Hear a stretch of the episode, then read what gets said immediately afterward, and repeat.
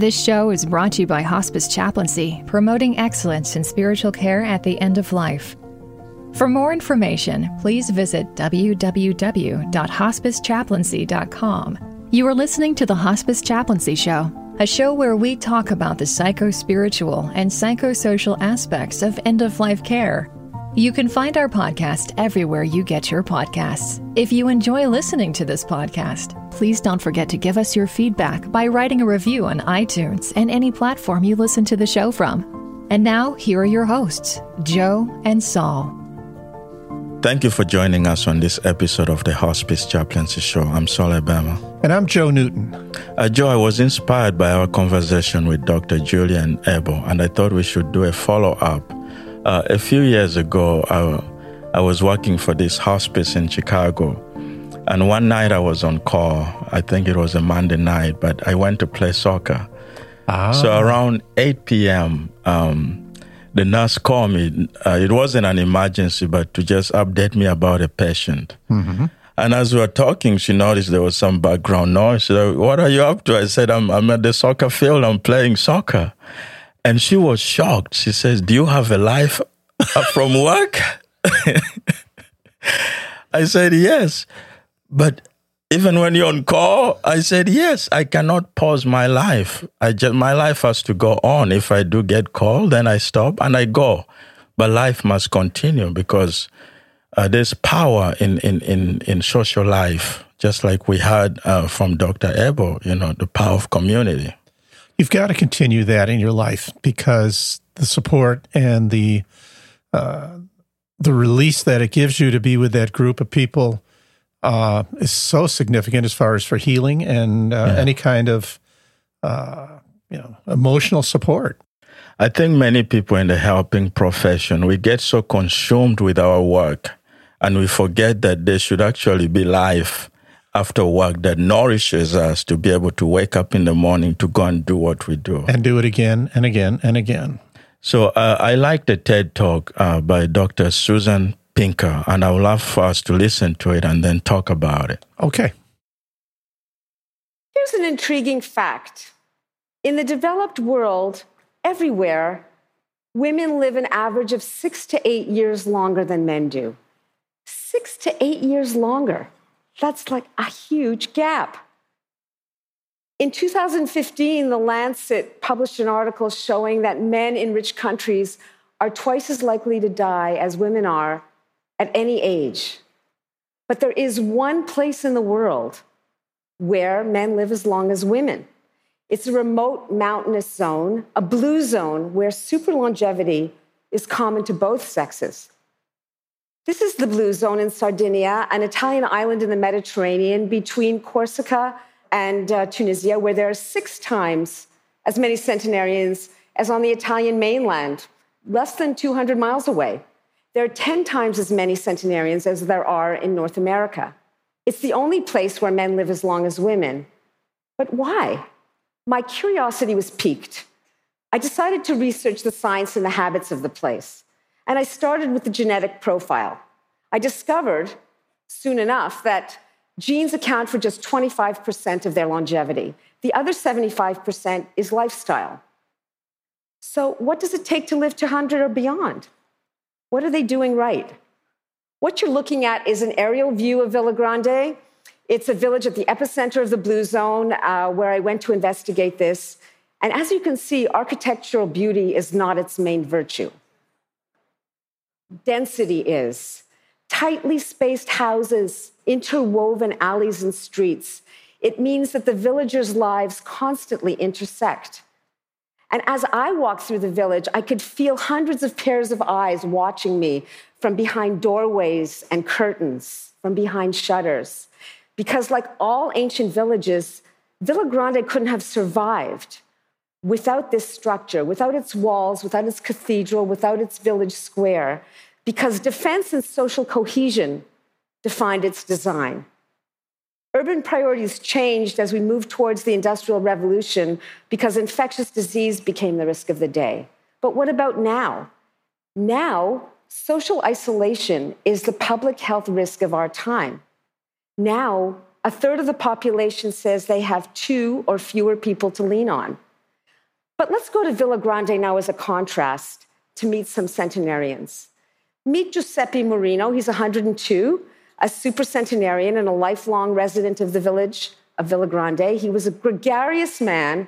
He loved to recount stories such as how he lived like a bird from what he could find on the forest floor during not one, but two world wars. How he and his wife, who also lived past one hundred, raised six children in a small, homey kitchen where I interviewed him. Here he is with his sons, Angelo and Domenico, both in their seventies and looking after their father, and who were, quite frankly, very suspicious of me and my daughter who came along with me on this research trip. Because the flip side of social cohesion is a wariness of strangers and outsiders. But Zio Giuseppe, he wasn't, he wasn't suspicious at all. He was a happy-go-lucky guy, very um, outgoing, with a positive outlook. And I wondered, so is that what it takes to live to be one hundred or beyond, thinking positively? Actually, no.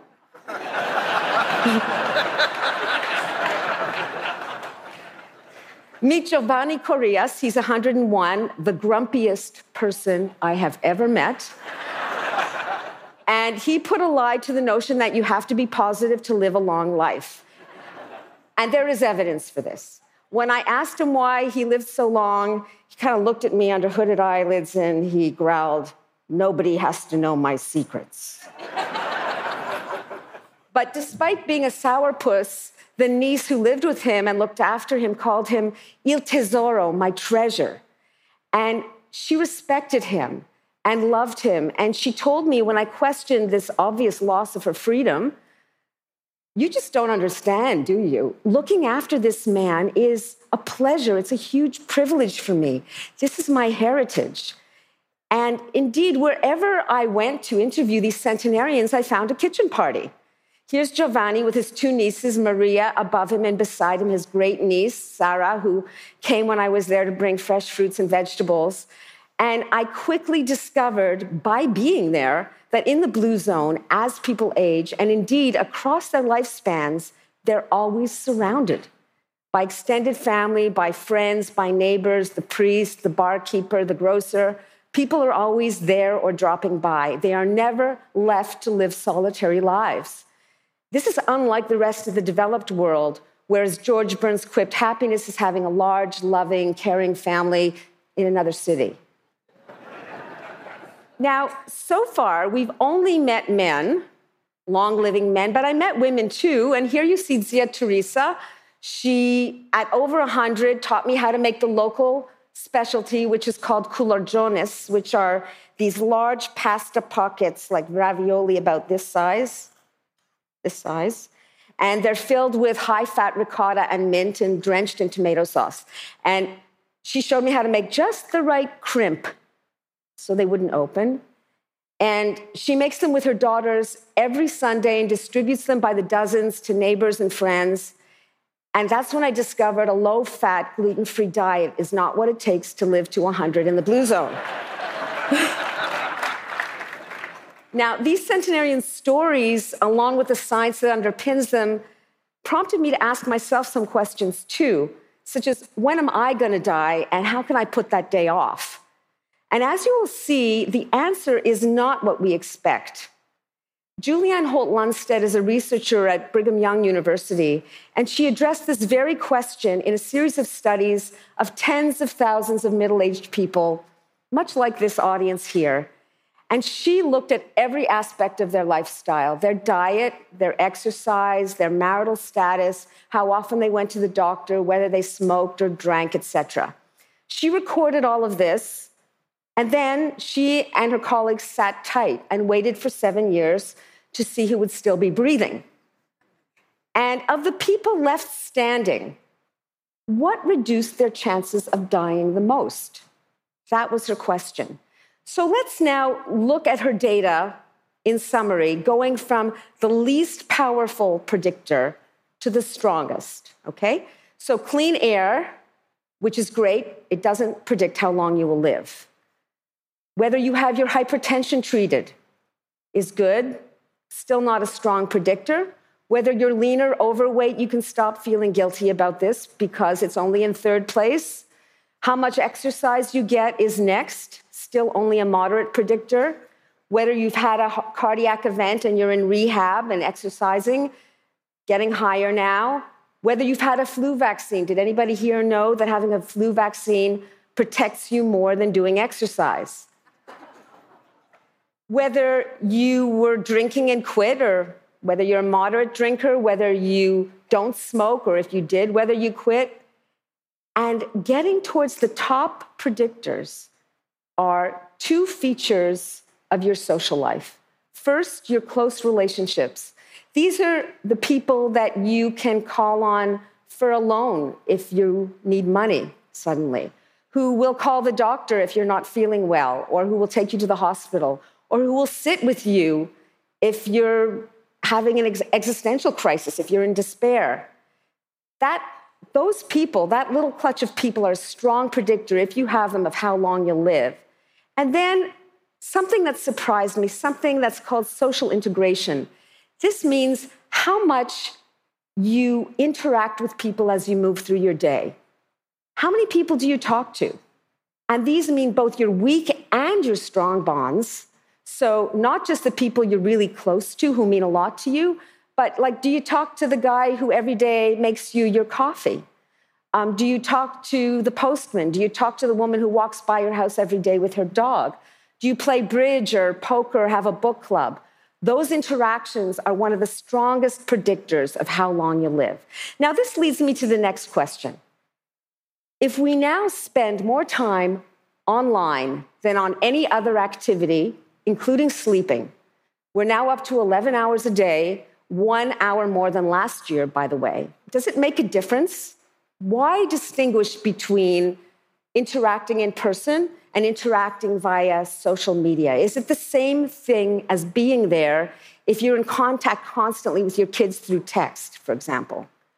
Well, the short answer to the question is no, it's not the same thing. Face-to-face contact releases a whole cascade of neurotransmitters. And like a vaccine, they protect you now in the present and well into the future.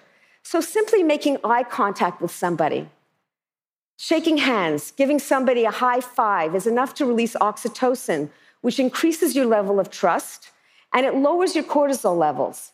So it lowers your stress.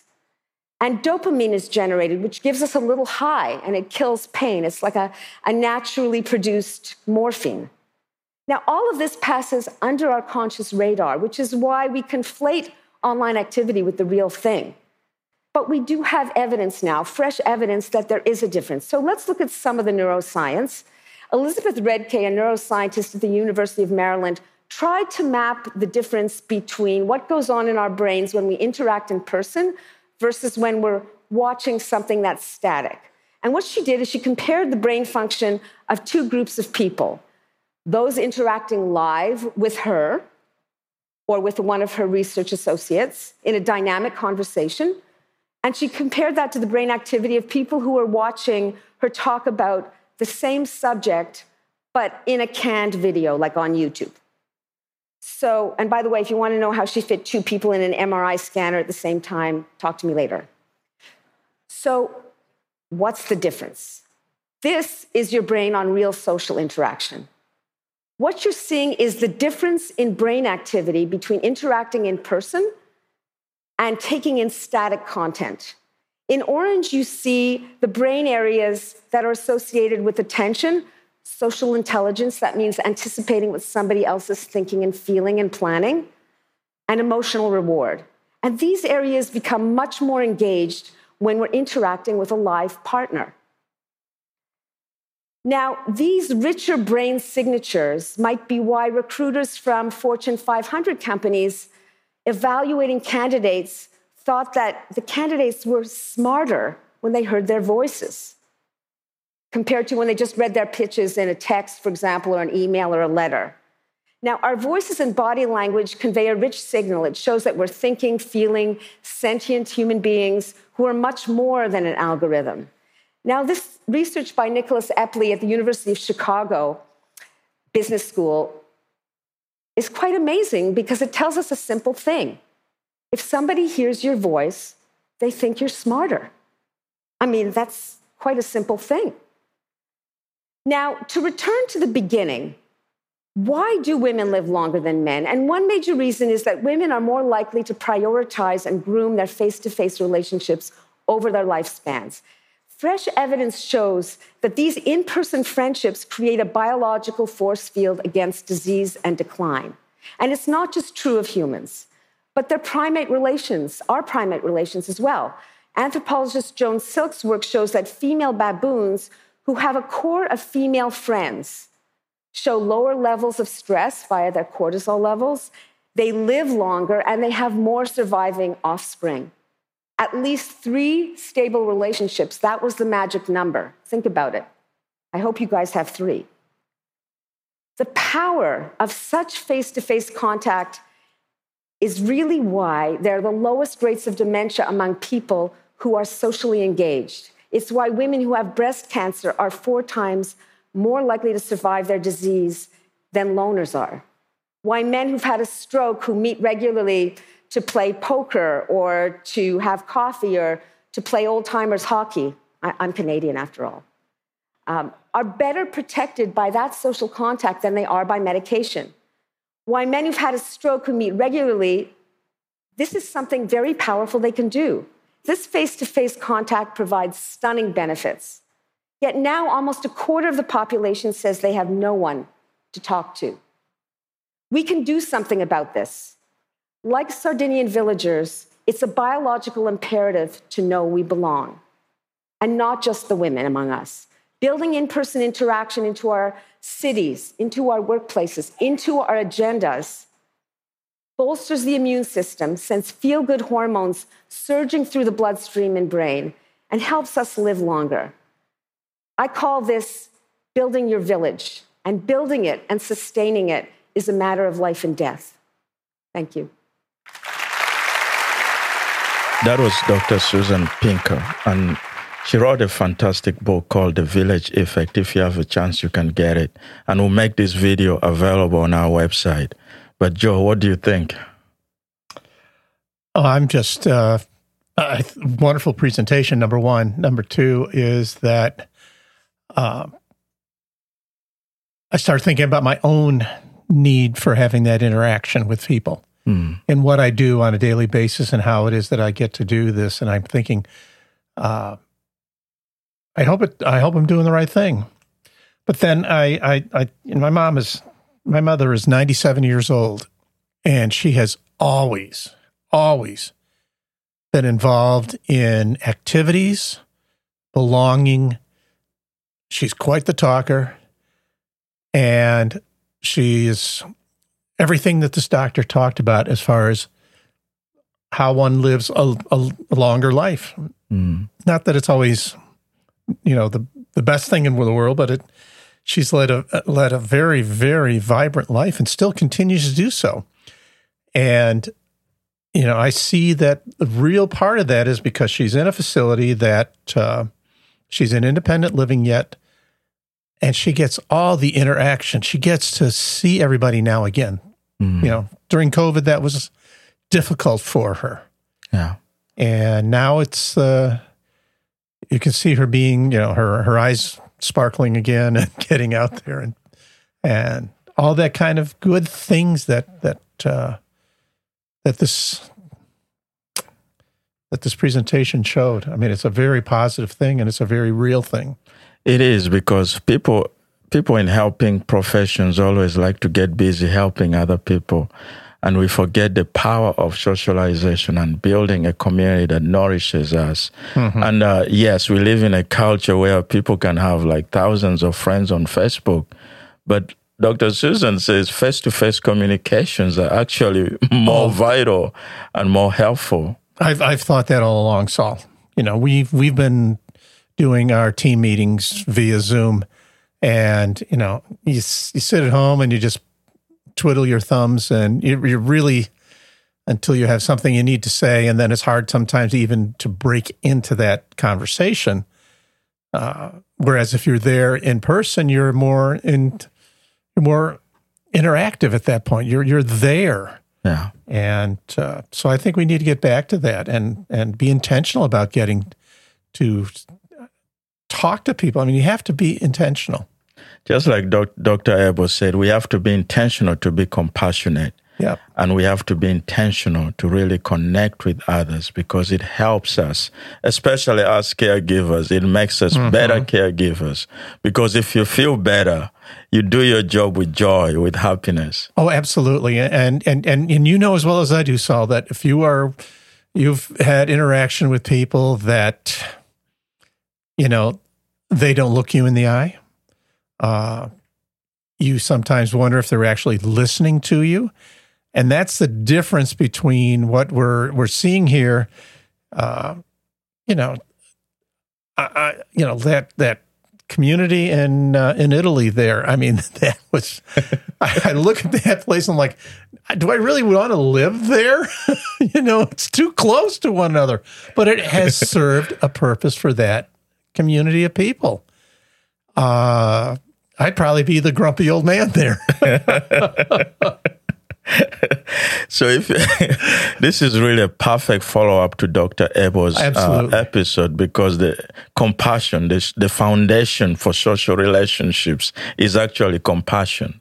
Yes, and the compassion is, and it's, and it has shown through those folks who have lived as long as they have there, what it is capable of doing to individuals. I mean, what is what is being done? I, I love the niece who said it was a privilege to take care of her uncle. Hmm. And I'm not so sure how, you know, I don't know if that's an ethnic thing or if it's a, uh, it's just the, the the power that's within, the compassion, the compassion within. Yes. Within the person to say that it is such. But I mean, it was, uh, uh, it was very, very interesting to hear that lady, I mean, see her words. Yeah, with that, we'll take a little break and we'll be right back. If someone you know is suffering from mental health issues and could use some support, please call the National Alliance for Mental Illness Helpline. It is a free nationwide peer support service, providing information, resource referrals, and support to people living with a mental health condition. To contact the NAMI Helpline, please call one eight hundred nine five zero NAMI. That's one eight hundred nine five zero six two six four, Monday through Friday, or send an email to info at nami dot org. I'm Soleh Bem, and you're listening to the Hospice Chaplaincy Show. I think uh, this topic we are addressing today of, you know, community, social relationships, because like we said, in hospice, social isolation is one of the biggest issues, especially for us in the psychosocial team that we deal with, but also generally in community. You know, people are becoming more and more isolated. Well, I see the, the, the problem that we have with that social iso- isolation is that, you know, families are s- spread all over the country. Uh, Sometimes they're not aware of the situation to its entirety because for whatever the reason, they, somebody wants to protect them from feeling the, the the the amount of emotions that goes with when you find out that your loved one is dying. Mm. Uh, but I couldn't agree more that the idea that we need to be compassionately together uh, when we start this journey of end of life, it's paramount. It really is so important. Yeah. So to to highlight that point, that quality relationships are ro- really important, let's watch this TED Talk by Doctor Robert Waldinger. What keeps us healthy and happy as we go through life? If you were going to invest now in your future best self, where would you put your time and your energy? There was a recent survey of millennials asking them what their most important life goals were. And over eighty percent said that a major life goal for them was to get rich.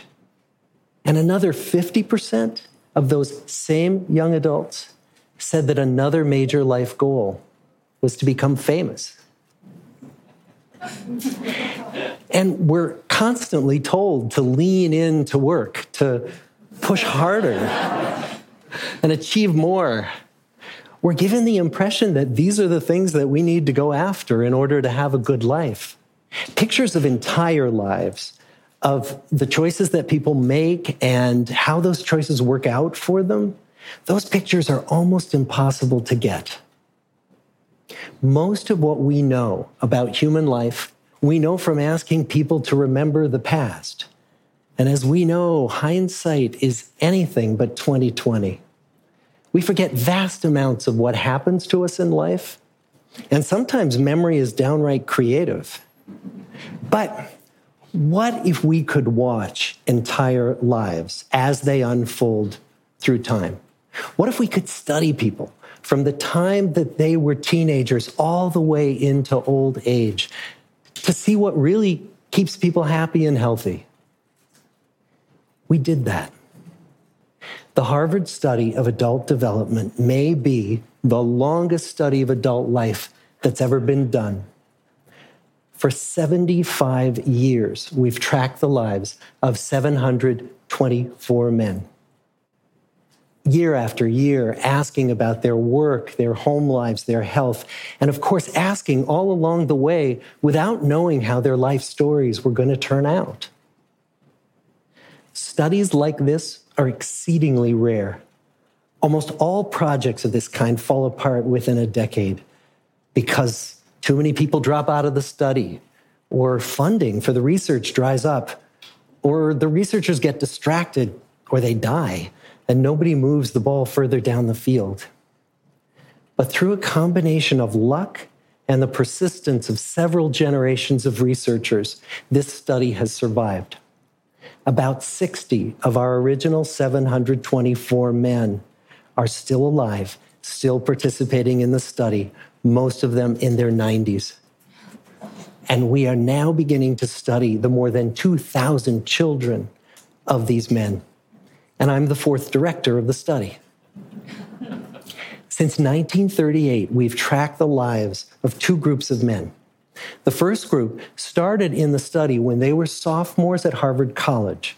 They all finished college during World War Two, and then most went off to serve in the war.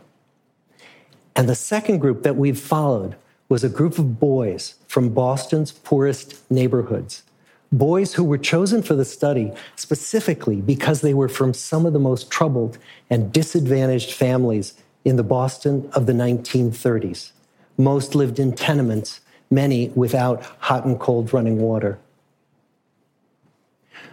When they entered the study, all of these teenagers were interviewed, they were given medical exams. We went to their homes and we interviewed their parents. And then these teenagers grew up into adults who entered all walks of life.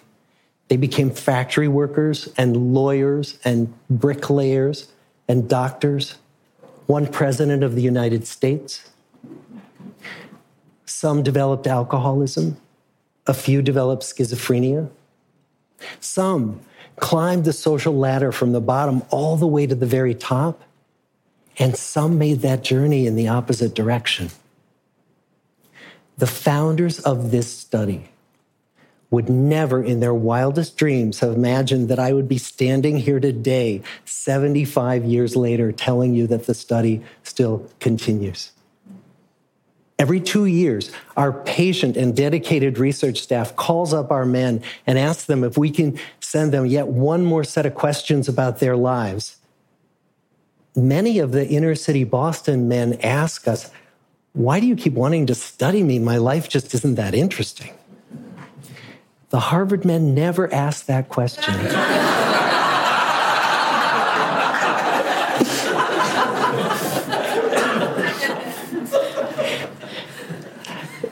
To get the clearest picture of these lives, we don't just send them questionnaires. We interview them in their living rooms. We get their medical records from their doctors. We draw their blood. We scan their brains. We talk to their children. We videotape them talking with their wives about their deepest concerns. And when about a decade ago, we finally asked the wives if they would join us as members of the study, many of the women said, you know, it's about time.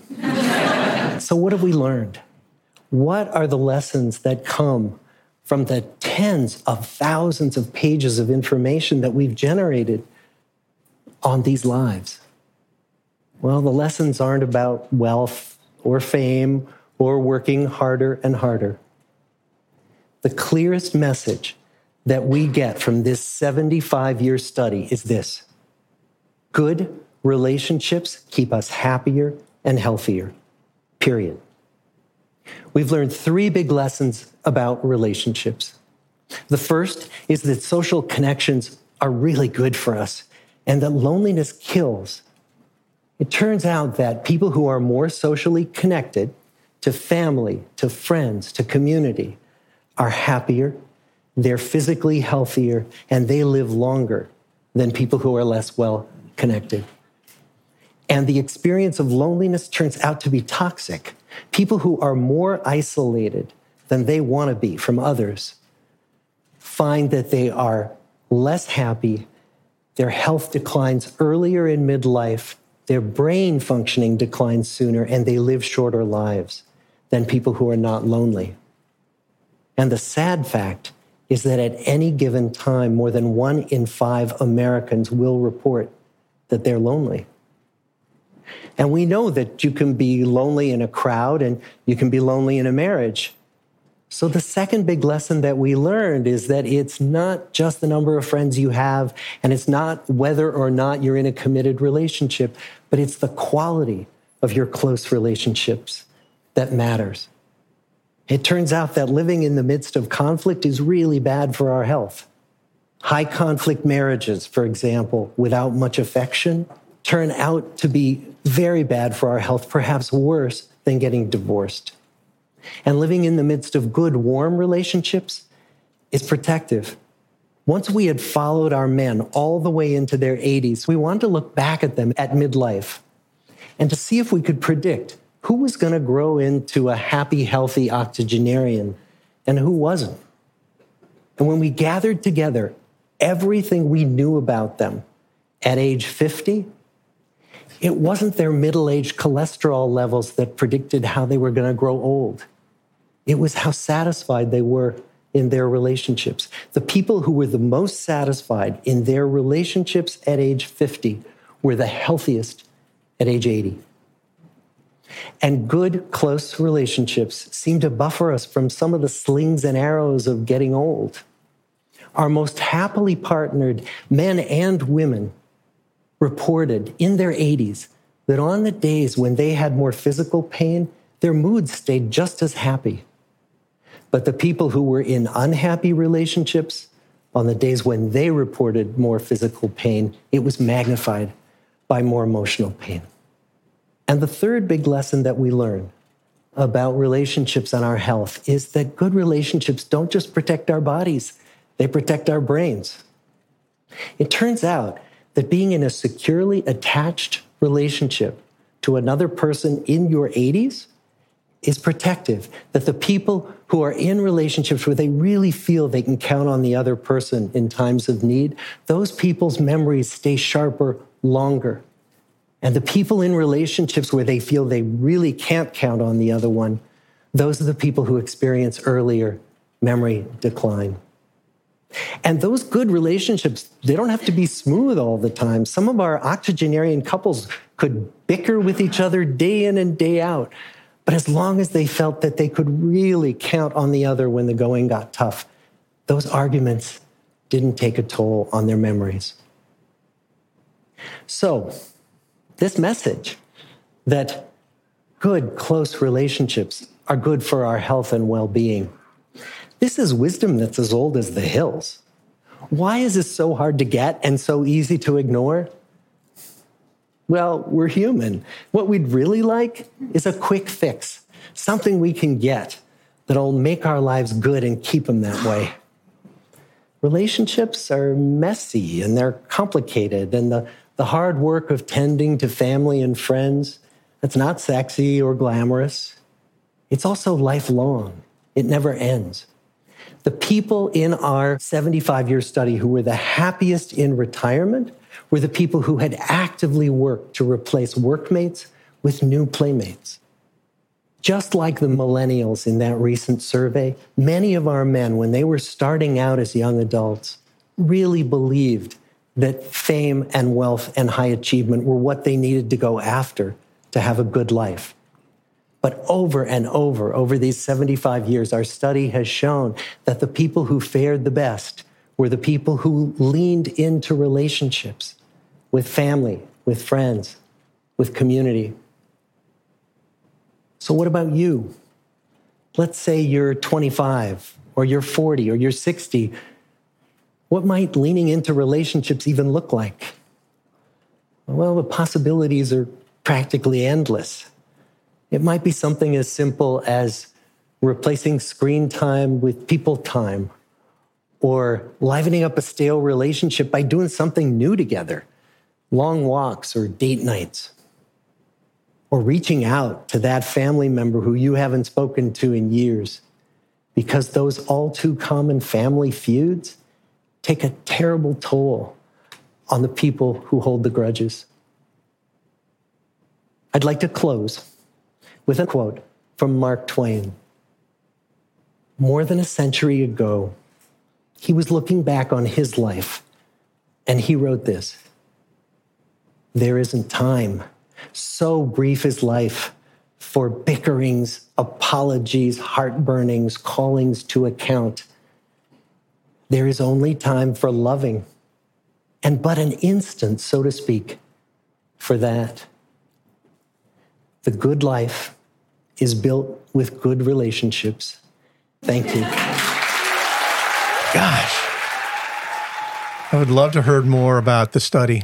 You know, I know it's only a brief little yeah. thing that we got there, but such a, uh, an impact it made on me as, of course, I'm older.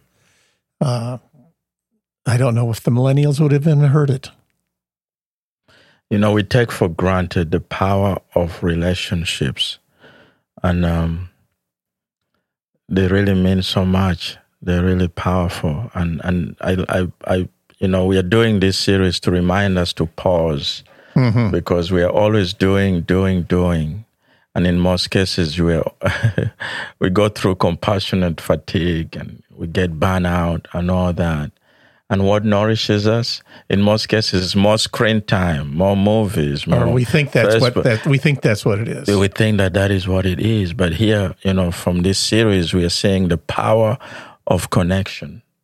Social relationships are so much more than just hearing people's voices. It is deeply connecting with people, and it's powerful.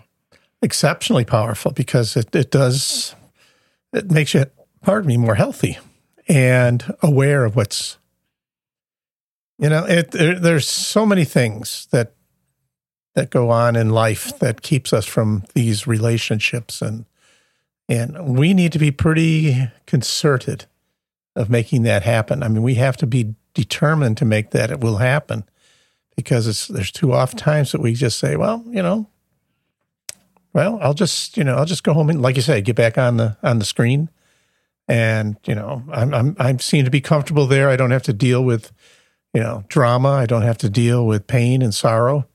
Uh, it's just that you're alone, and yeah. that's not part of humanity that we, or part of being human, I guess, yeah. that we need to encourage. And this is terrible. I remember uh, about two thousand seven, eight, I was in hospice, uh, and I was uh, I would go and work, then I would come back home and turn on the Wii, the video game, and play for another four or five hours. Yep. And um, in the process, when you do that, you neglect the people around you, uh, forgetting that actually it is those relationships around you that nourish you than all this screen time.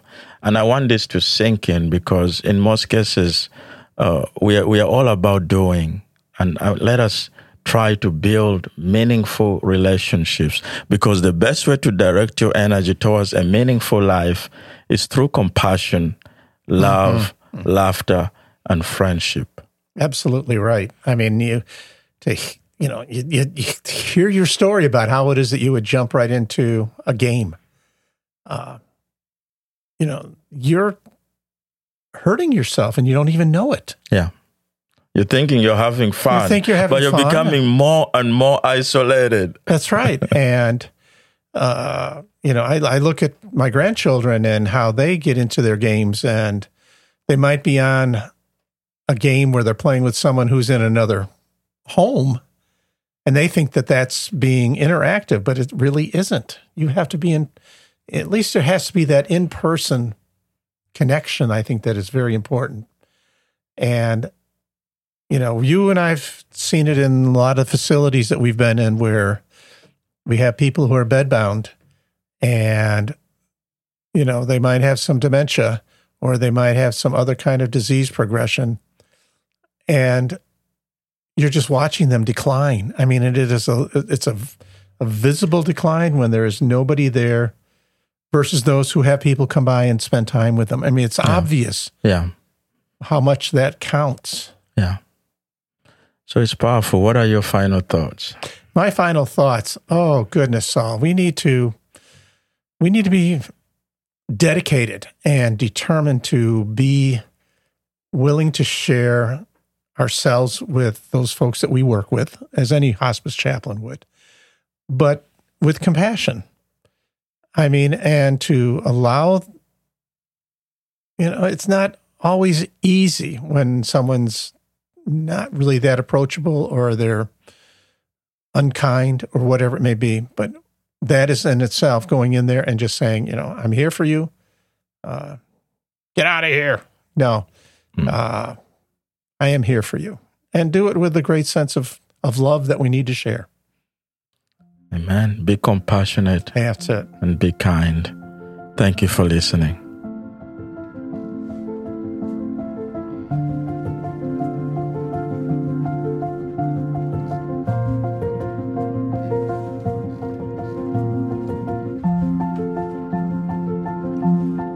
This podcast was recorded at Audio Hive Podcasting Studio in Joliet, Illinois. Audio Hive Podcasting is a studio dedicated to podcast recording, editing, and production. For more information, you can find us at audio hive podcasting dot com.